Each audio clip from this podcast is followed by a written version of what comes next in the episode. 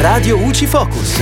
Ciao a tutti amici di Radio UCI, io sono Giulia. In questo Focus Fisco ci occupiamo dei recenti dati emersi dal bollettino di giugno emanato dal Ministero dell'Economia. Il documento evidenzia che nei primi quattro mesi dell'anno c'è stato un aumento del 18,1% nel gettito delle imposte indirette, con un'accelerata pari a 3,3 volte la dinamica ipotizzata nel DEF di aprile. Le entrate tributarie incassano invece più 10,7%, 2,6 volte superiore alle stime previste dal documento di economia e finanza. Tutti questi fondi verranno utilizzati dal governo per finanziare le misure del nuovo decreto su benzina e bollette. Ma prima, per certificare l'extragettito, bisognerà attendere l'assestamento di bilancio previsto entro il 30 di giugno.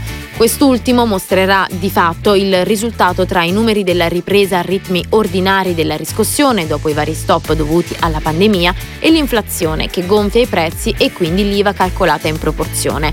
Non è ancora possibile fare una stima precisa, ma secondo le prime ipotesi si tratterà di 5 forse 6 miliardi, anche se l'extragettito potrebbe essere in realtà superiore. Bisognerà comunque tenere conto di un margine ulteriore, soprattutto considerando che la guerra in Ucraina e tutte le sue terribili conseguenze sono ancora in corso.